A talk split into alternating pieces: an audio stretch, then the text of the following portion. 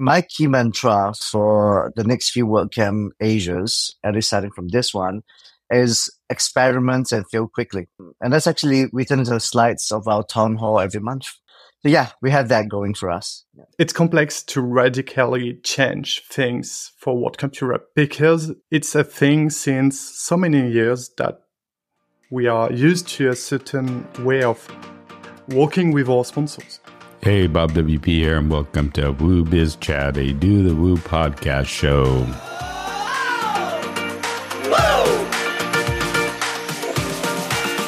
Woo! This show is brought to you by Hostinger. Whether you are a small or large agency or a freelancer, learn more about what they have to offer at hostinger.com. And Jetpack, where you can now customize your client sites with over seven individual plugins that do one thing and do it well at jetpack.com. Tell you more about Hostinger and Jetpack later in the show, but let's join Katie and Marcus for a different slant on sponsoring flagship WordCamps. As a biz, you may have done this or considering it.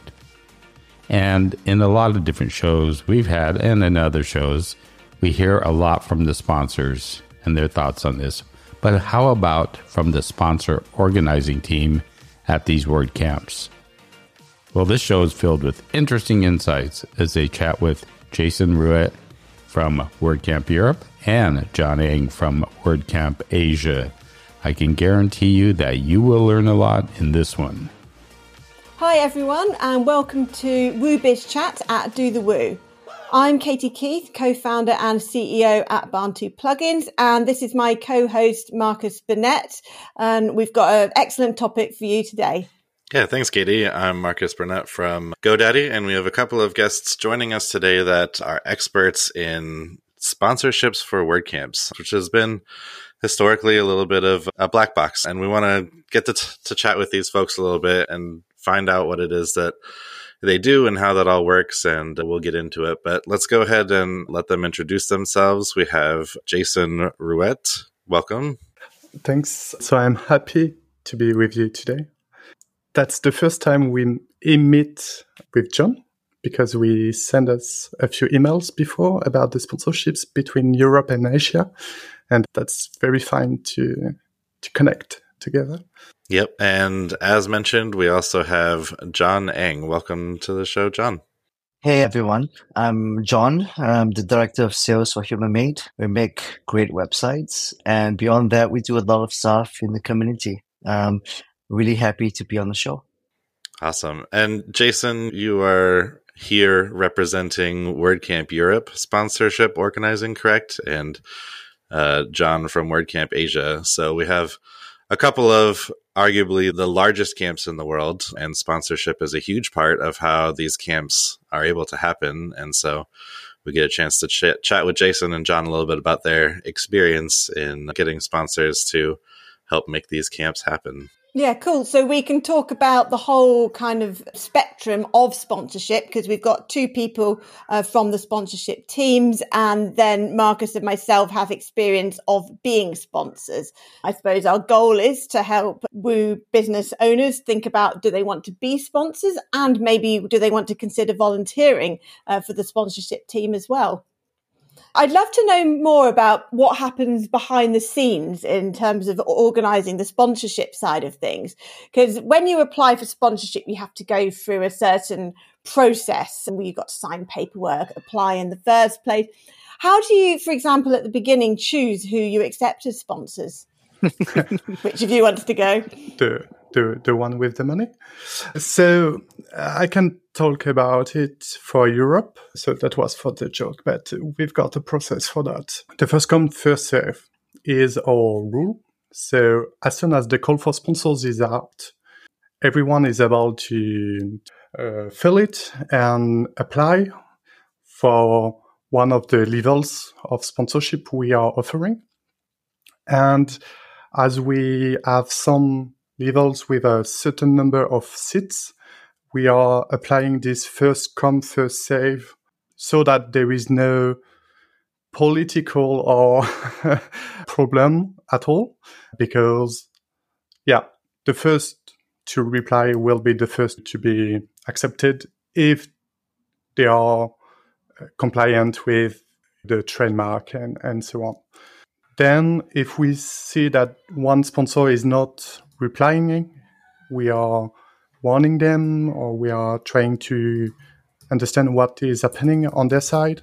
But in the end, if one of the sponsor, at least one of the companies that applied, is not replying anymore, then we will clear the spot for someone else. And we've got a waiting list for the people that are a bit late in the process, for example.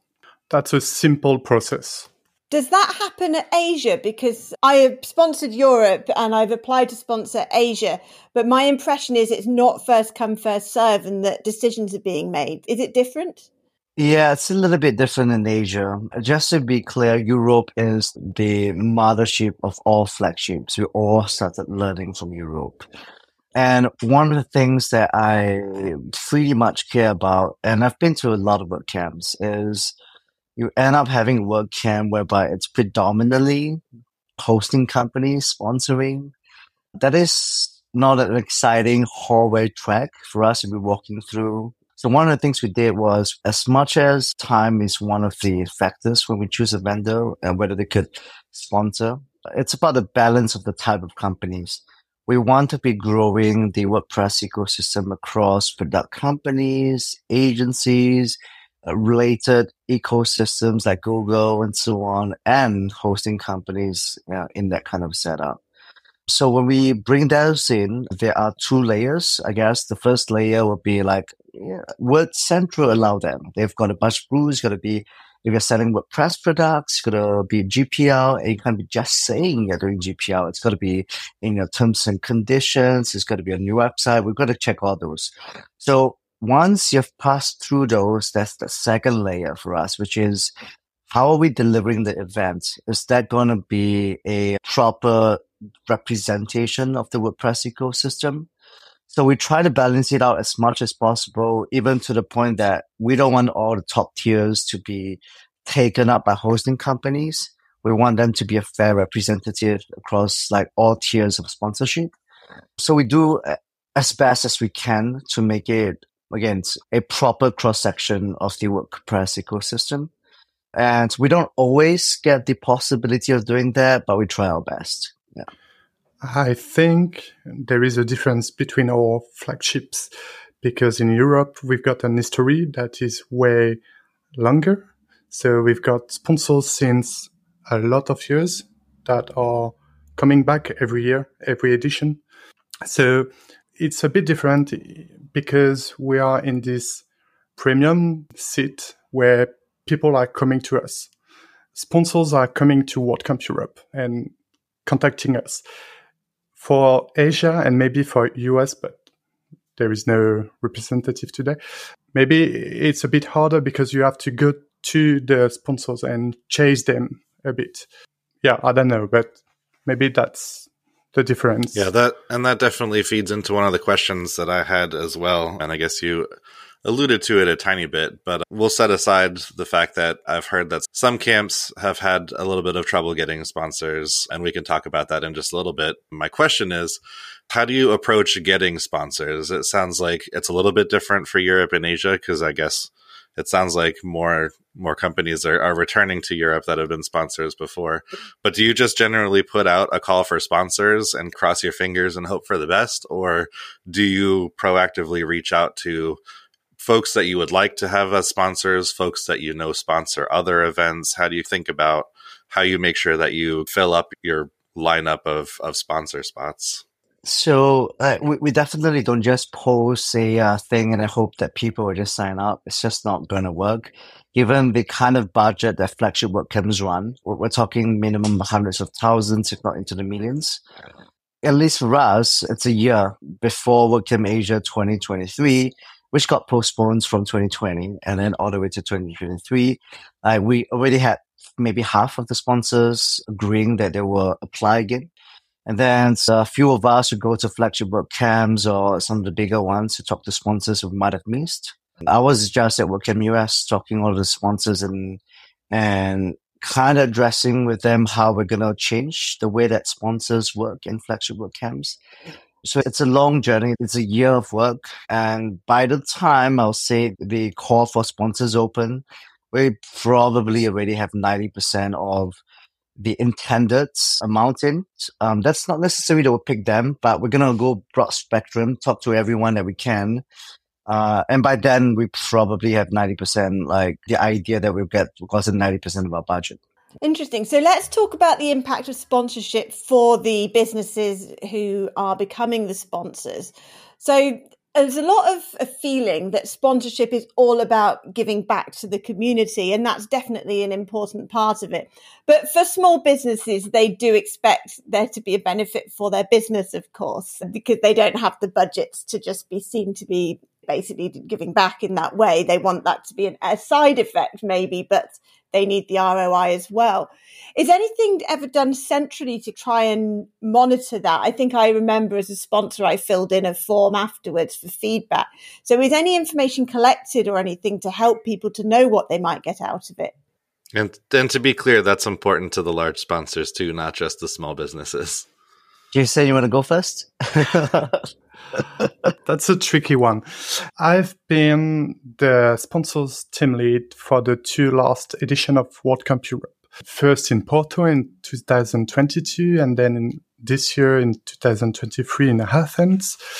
2022 was like for Jon, the postponed edition for 2020. I felt like ROI at that specific edition wasn't important for everyone because it, it was the first big event in the community to be in person again. And it was a show for a lot of brands to be there and say, Hey, we are still there. We are still vibrant, a vibrant community. So let's have a big party together. And a lot of companies, I'm not naming, but, but a lot of compa- big companies and also the smallest one were not very interesting into calculating uh, ROI directly. It was a, a bit different this year. Interesting. It's like the reunion one, the Porto. Interesting. Yeah. Hey, friends, we are still there. It's nice to see you again. And, and it was like uh, a specific feeling. This is my experience with the sponsors, but I guess it was the same for all attendees. For example, Pagely had a parade boat party that was awesome. Other things were crazy that year. But this year, it was completely different. It was back to business. We had some problems with companies that having less marketing budget than before. I think that the party was over and we were back in a standard year, a standard edition. And we had to chase them a bit more than the year before. My politics for the team was not to get into ROI at all.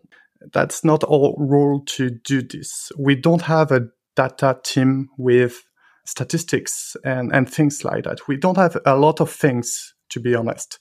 Even this year, we made the decision not to so not to provide any badge scanner device or anything. It was all, all this ROI conversation, which is very important, was in the, like the plugin territory. It, it was the sponsor territory, not the, the organizer territory at all. We can provide a few information like how many people we are, we think we will have during the camp we can give you some basic information like from which countries in the last edition they were from or which kind of personas they are like more developers or more entrepreneurs or just regular i don't know professionals or even end users. But we don't have more than that. And we don't want to do this at all. We are not a regular trade show. It's community. I'm saying a lot that we are an event by and for the community first. This is not a commercial trade show at all? I um I come from a uh, commercial background, and before this, I spent a lot of time helping big events think about how they're gonna sell more to the sponsors, how they're gonna get speakers over. Even had designs around where foot traffic was, how gonna price a sponsor booths higher at a specific area where foot traffic is better, how you're gonna track this data, and so on. Obviously, this is not a WordCamp, but I come from that kind of a space. One of the things that I want to, we've been trying to push with WordCamp Asia is as much as we rely on the graciousness of companies that thinking, no, we want to give back to the ecosystem, that alone is not going to sustain a flagship WordCamp. And the prices of running one is just rising every single year. So we are thoroughly looking into how we can drive a better sponsorship experience. And it goes beyond a bigger booth. It goes beyond a nicer sponsorship area. It's the entire design around how speakers and attendees, the experience of getting into the sponsorship booth, what you're doing, sponsors maybe getting outside of the booth area and engaging the rest. How is that being tied specifically into the talks that's actually going on? And we're not talking about pushing a product. We're talking about organically getting uh, sponsorships to sponsors the attention that they, they need. And even if we don't take all these deliberate methods, right, like the data gathering that I'm trying to push, and Jason mentioned the whole badge system, we're, we're trying to hire a proper badge vendor so that we can collect the kind of data to prove to the sponsors, are they getting what their money's worth? And it might be they might not be they might not be. That could be the result of that. But we want to give the proper data to our sponsors. So we're working on those aspects. And i, I can give, give a really good example of where it's not just about giving back. So a long time ago i'm not going to even talk about a vertical where this company is this specific wordpress company not the most liked in the wordpress world. Spent many years working with the wordpress community helping WordCamps, sponsoring the top tiers. Now they're liked, they're loved. People trust the brand. That's not just giving back. That is actually getting the reputation fixed. That is actually getting tons of people to subscribe to their services. And that's through WordCamps. That's, I think, the reality that I understand and I want to be very honest with our sponsors with. Yeah, as a first time small business sponsor in Athens this year, I found a, I was having the sponsor team were really supportive with the logistics of the booth and the details of how I would connect my video to the TV, for example, all that stuff. But there was a lot of things that I felt I was having to figure out on my own, such as largely relating to swag, because obviously everybody thinks WordCamp sponsorships, everyone loves the swag, fairly essential. I was like, I've never done this before. I don't know how much to spend, how much to order. I don't want to order extra, but I don't want to run out in the first two hours.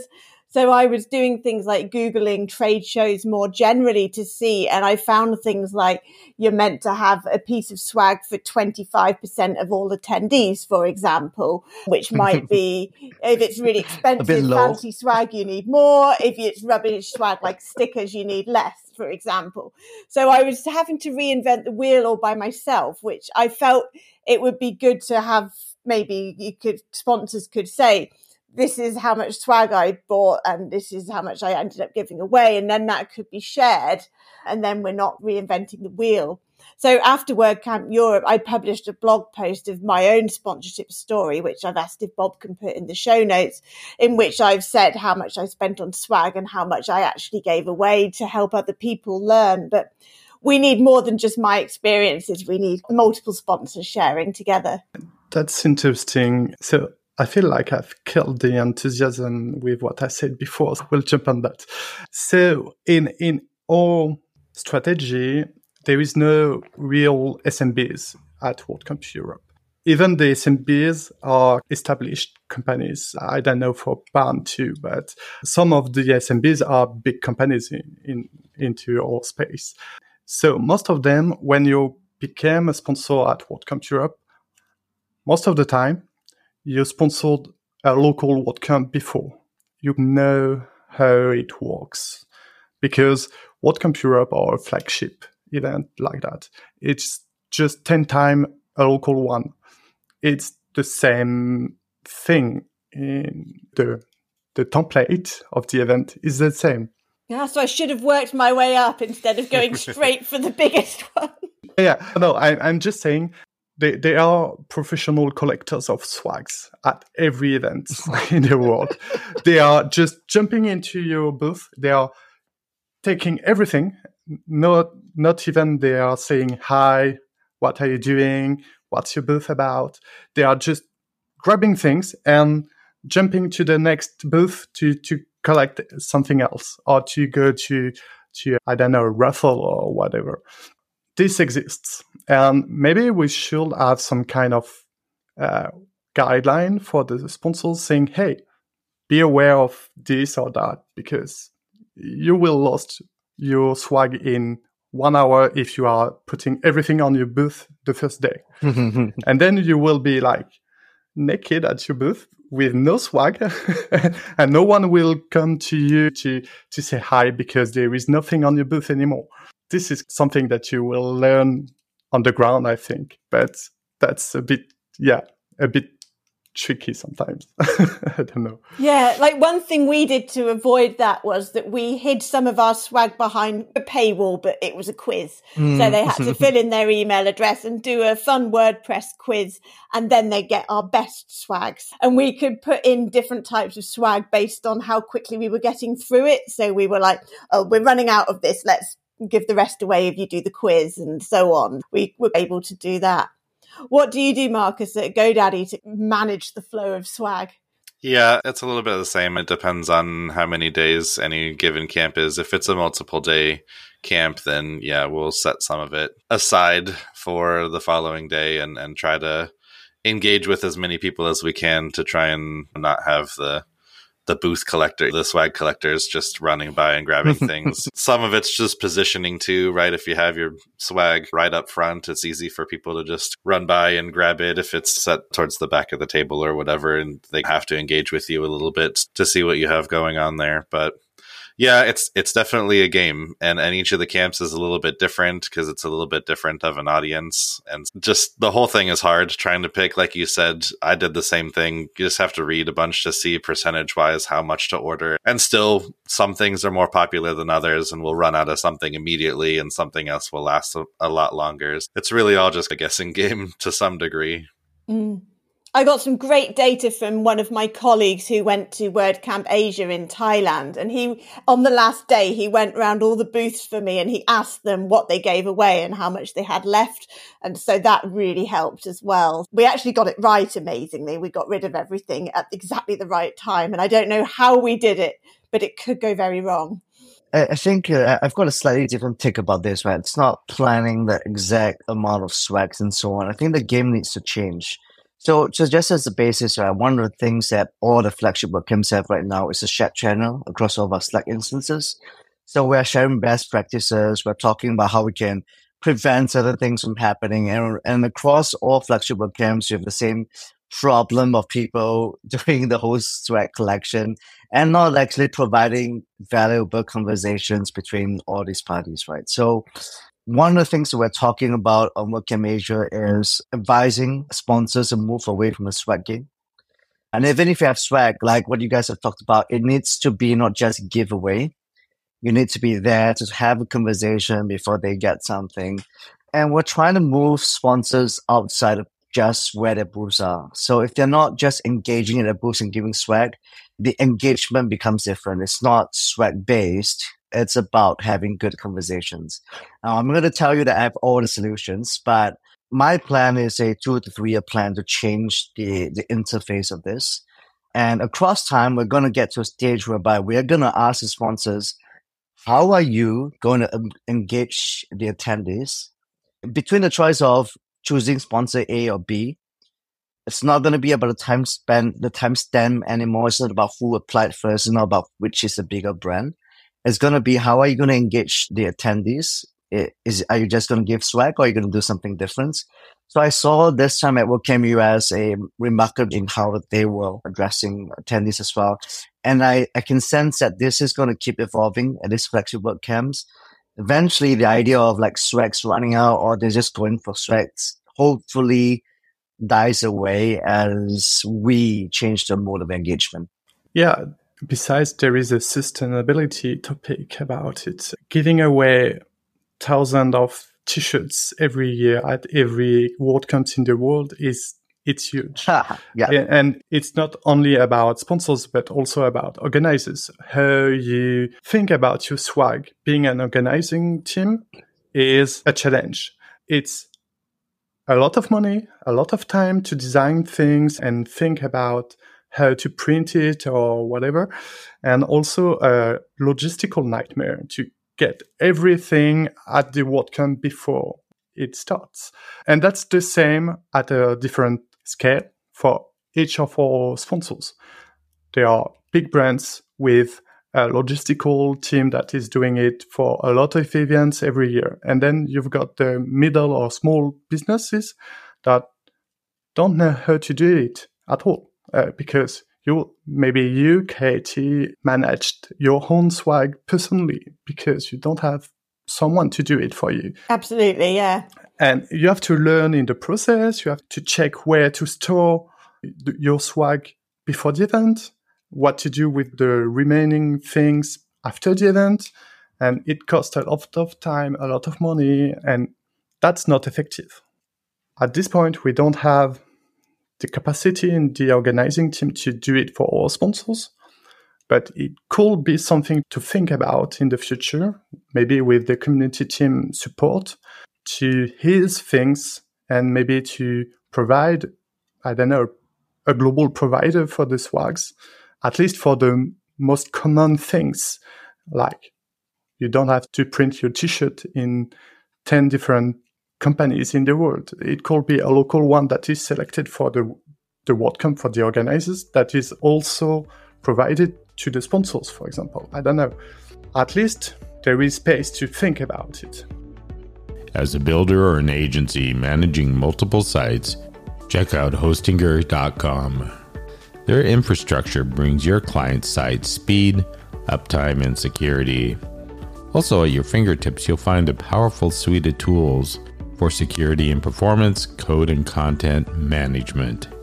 Now, add to that the ability to manage your WordPress website through WP CLI for control configuration and plugin updates, enhanced WordPress acceleration powered by LiteSpeed Enterprise, control over auto updates, free migrations, and of course, the essential staging sites.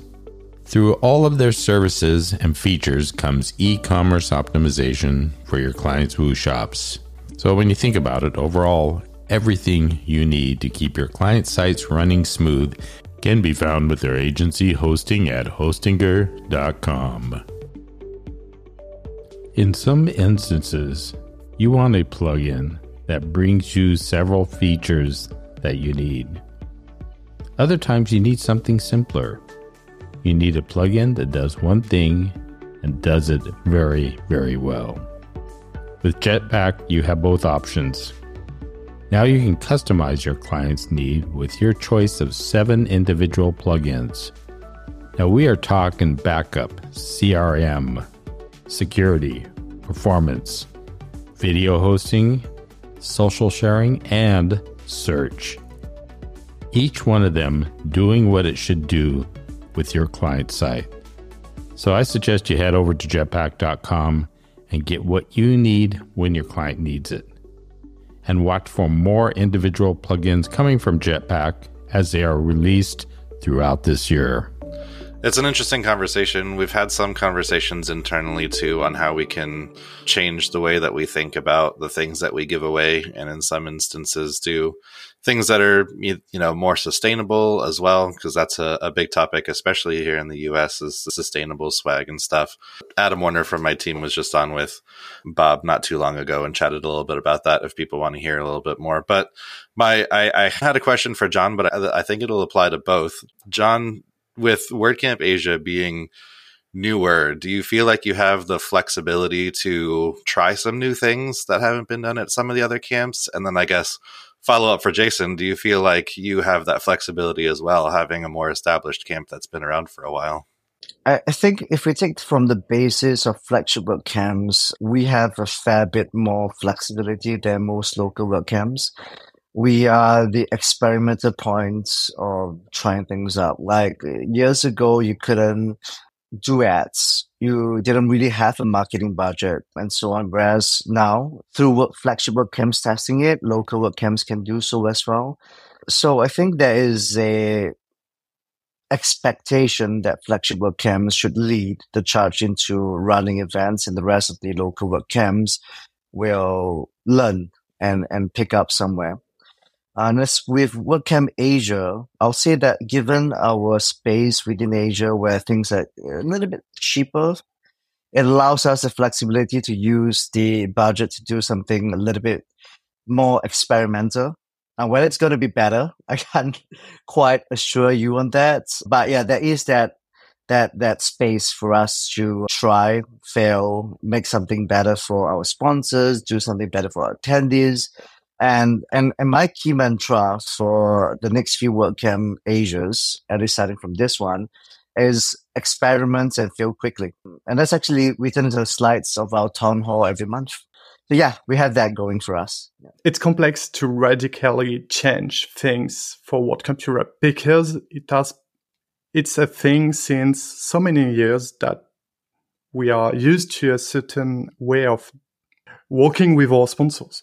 The team lead is changing every two years. That's a, a, an internal rule we are applying. So I'm not gonna be the next uh, sponsors team lead.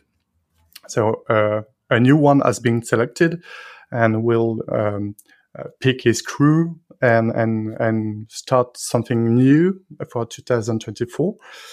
But we are only volunteers, so we don't have time to change everything every year. We are not paid for that. We are not full time on it. As Jon, I'm working for a web agency mm. uh, full time. I'm uh, responsible for a lot of things uh, day to day. So it's on my own uh, time plus the Five for the Future program, but that's not enough because it's around 10 and 15 hours every week uh, to be a team lead and to be effective. So you don't have time to change everything for a new edition, but you can make some adjustments um, for the next one by I don't know, um, improving the, the, the plan from the previous team lead and things like that. So that's a bit different. Maybe I would like to start something new like Asia, and and I've, but it's also complicated because you don't have the the previous years to help you out with uh, the processes, and you have to learn everything again and build everything from the ground. So that's not very easy. I, I think that's two different positions. I don't know. It, it depends also on your team members. Uh, depends on their availabilities to, to change things. If they are experienced, like Jon said before, with sponsorships, uh, or if they have to learn everything because we have to train them from an addition to another because the, the team is not the same. I think it's a combination of both, really. So a rotation of team leads, making sure that no one single company is running a flagship WordCamp or a single bunch of companies is doing so. It's important.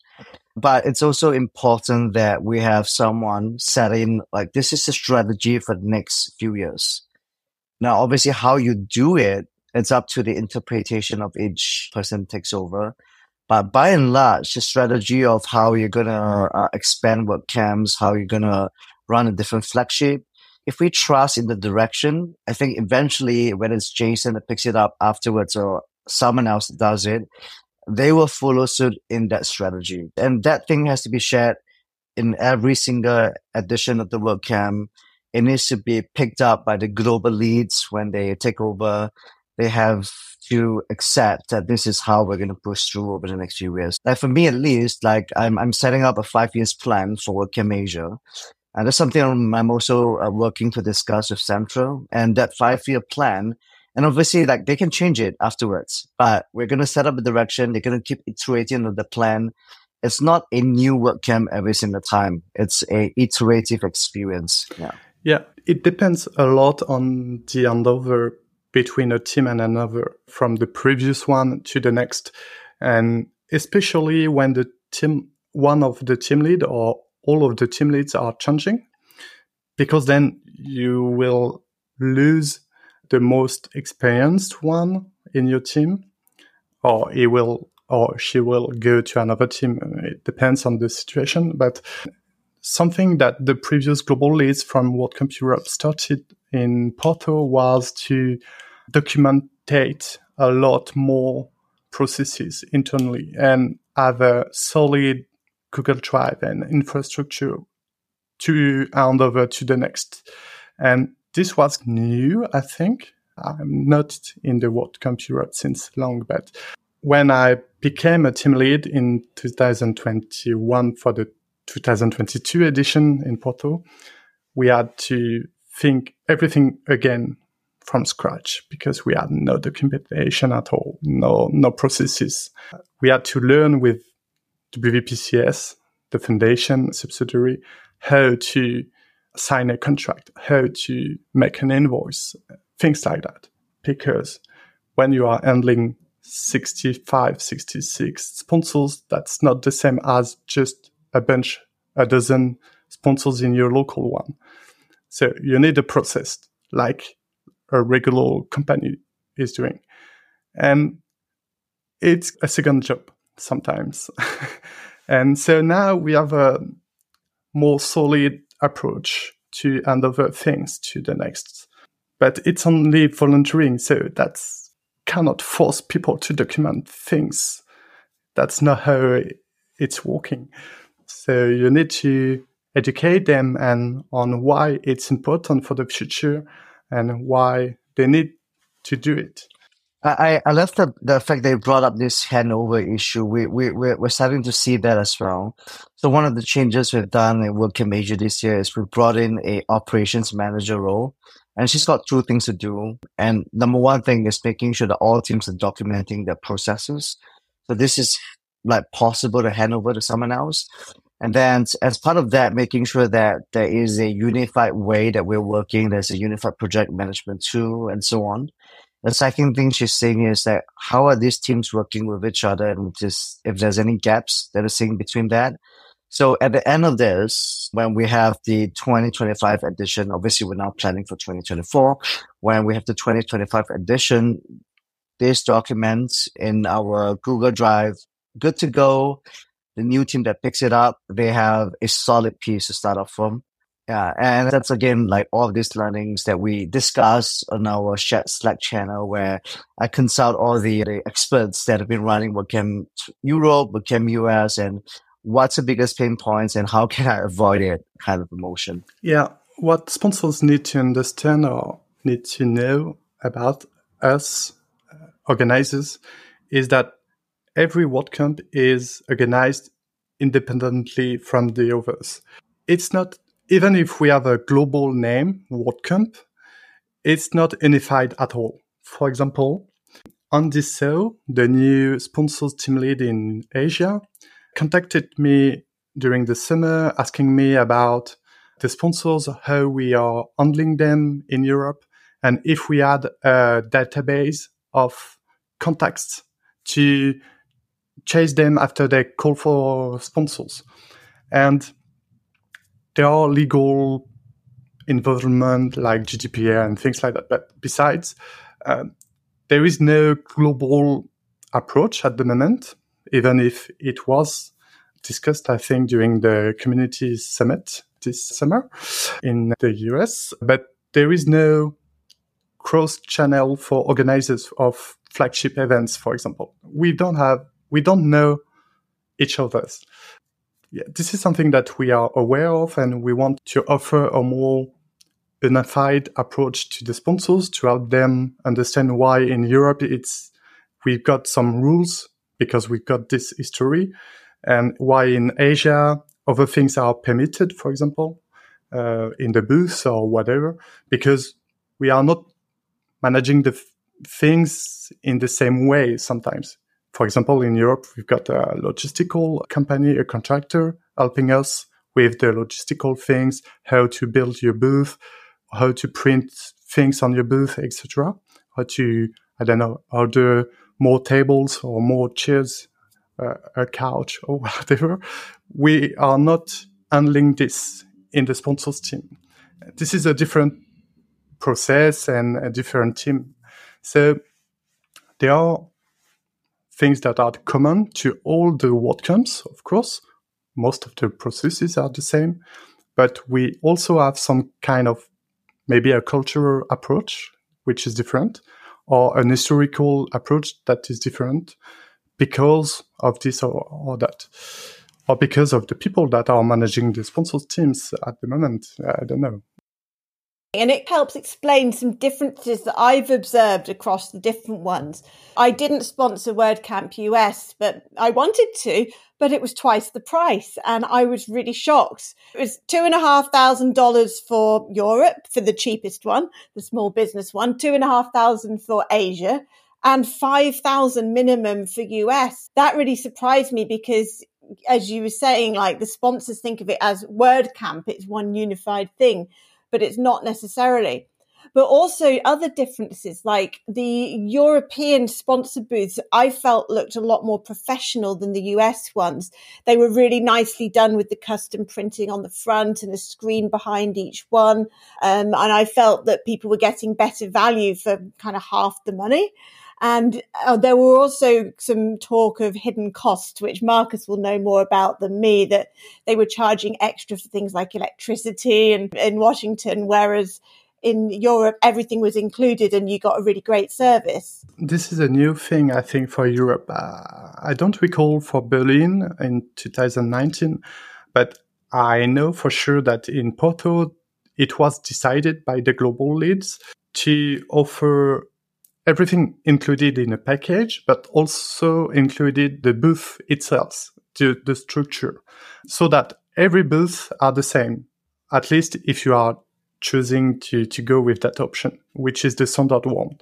If you choose to go with your own custom made booth, that's an extra for you, but this, the price is the same. You don't have a, a cut on the sponsorship you will have to pay it and then you will pay your own logistical booth maker i don't know how to call it but so it was an unified design decision to make everything at the same heights and the same sizes and so that the there is no complaint about this booth being higher than the other and the other being in the shadow of the competitor or something like that. We want to avoid every friction but this is also because we are working with a very good production company, which allows us to, to think about it because they are paid for that and they are full time on the project.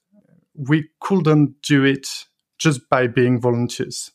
That, that, that's not possible at all.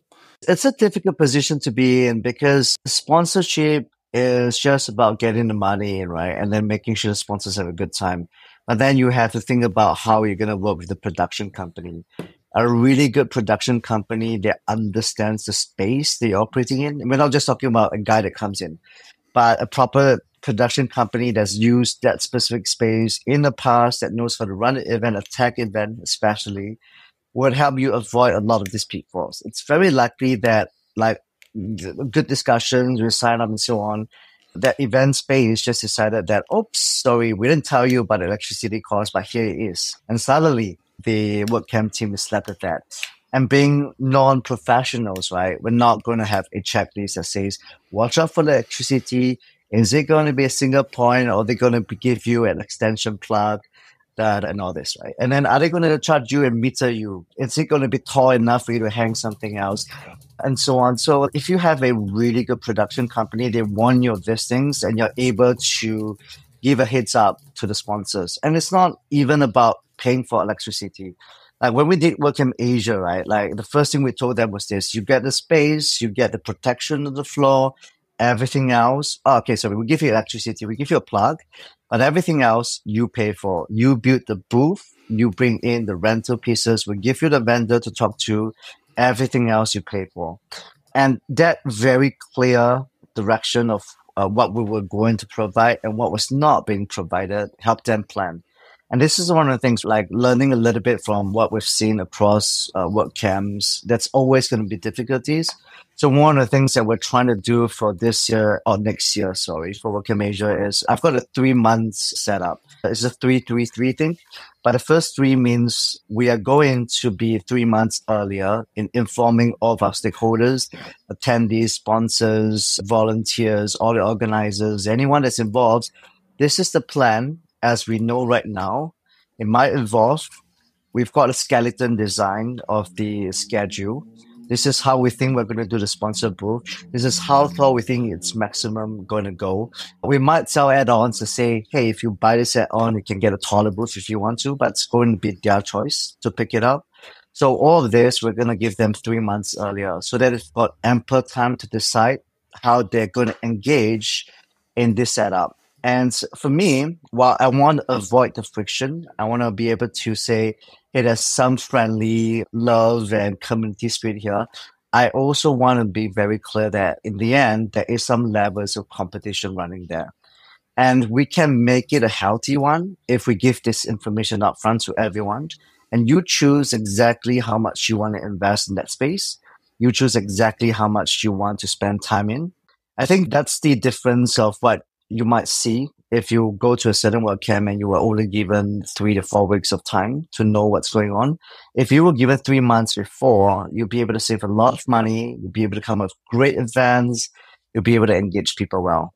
Yeah, if you are transparent with your sponsors, there is no way there will be a drama after that. Or um, it's not easy because of production company work you need a few years to connect well with your production company. For example, Production Pool working for WCEU is working for us since, I don't know, five, six edition maybe, mm-hmm. since Belgrade, I think. And now they are not a provider anymore. They are partner member of the team. Mm. Uh, they are they are not organizers, but they act like it.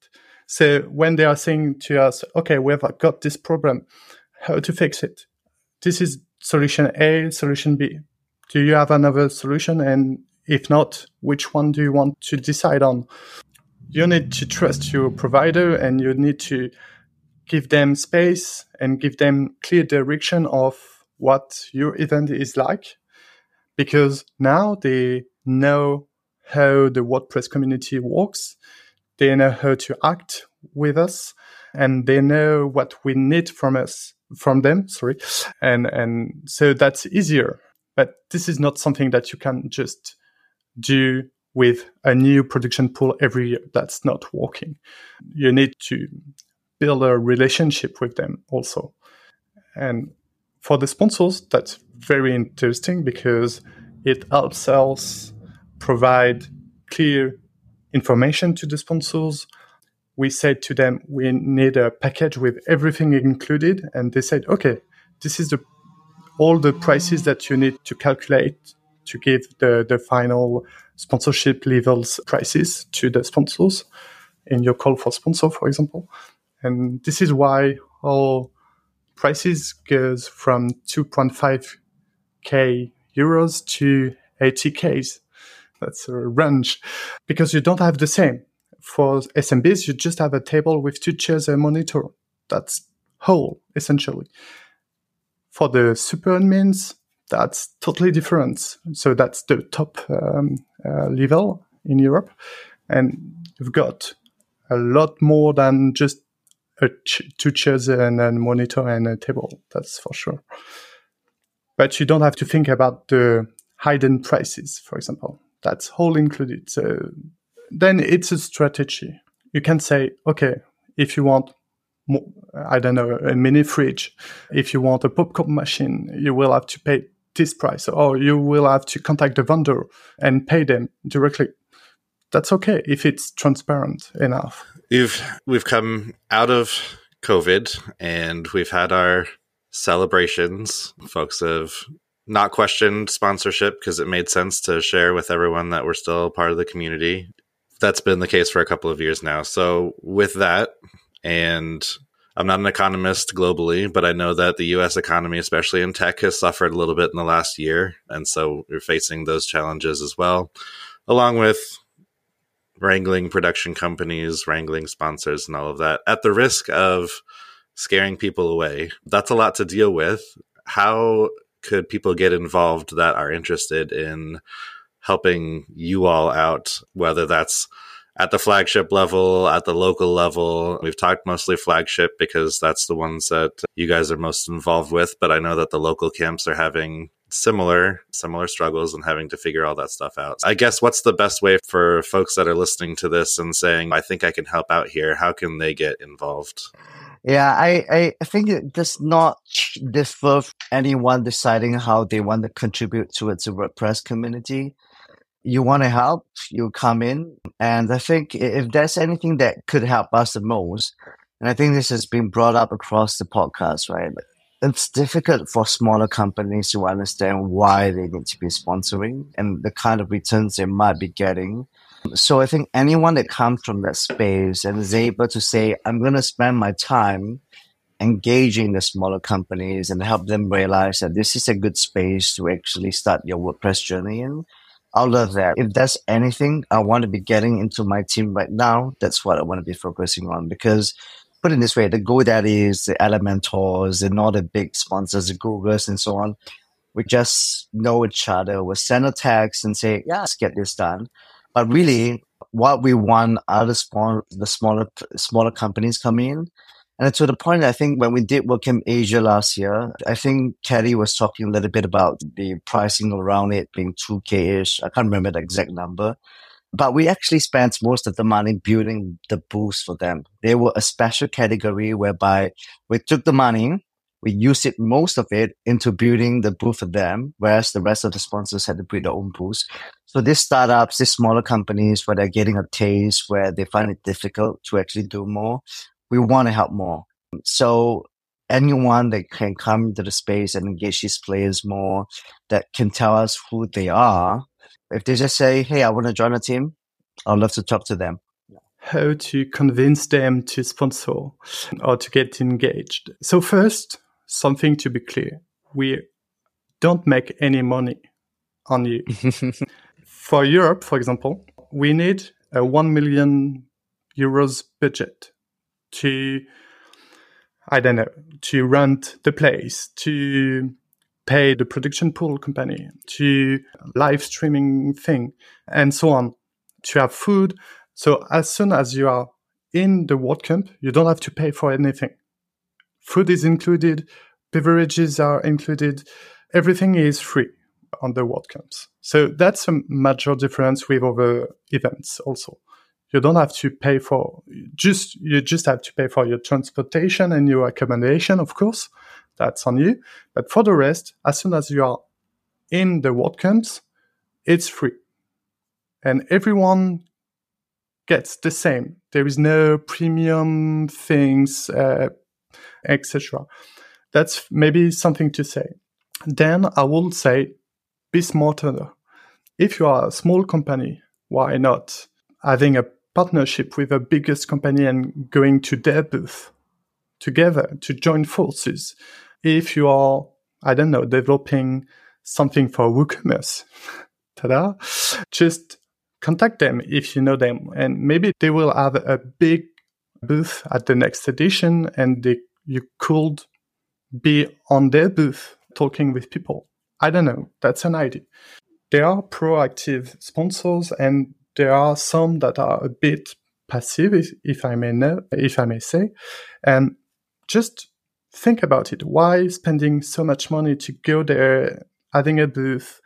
You could be there and be with another partner and I don't know, talk with the sponsors team to have a joint booth together. I don't know. That's not something that is happening at the moment, but it could be a thing in the future because of the economic because of yeah the sustainability that we talk about why having so much booth you could join someone else and share the, the prices there, there, is, there are a lot of things to, to, to think about we are offering a perimeter for the sponsors to, to be at WordCamps.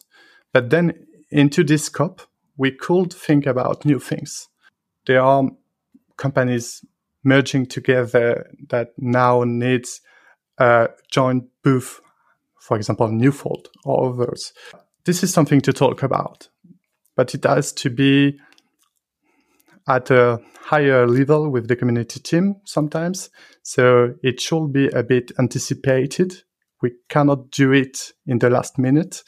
So th- there are other things to do, that's for sure. And to lower your marketing uh, budget and, and event budget because sending your whole crew to an event is very expensive.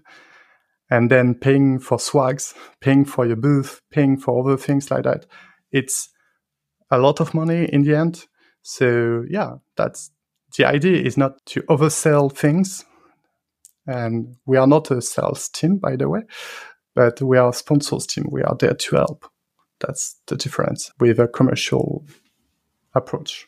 Yeah, that's really interesting. And I like thinking about the future of sponsorships. There's also been talk of things like maybe community booth. Bob suddenly got one, which was, I think someone didn't get a visa or wasn't able to attend. And so he did a, do the Woo booth, which was really good and had some really great spontaneous interviews, including a Spanish language one. And it's interesting to think about the different direction that sponsorships can go in the future. Yeah, this has been brilliant. And thanks very much. You've been fantastic guests and it's been really interesting to get an insight into what happens in terms of organizing the sponsorship side of things as well as being a sponsor.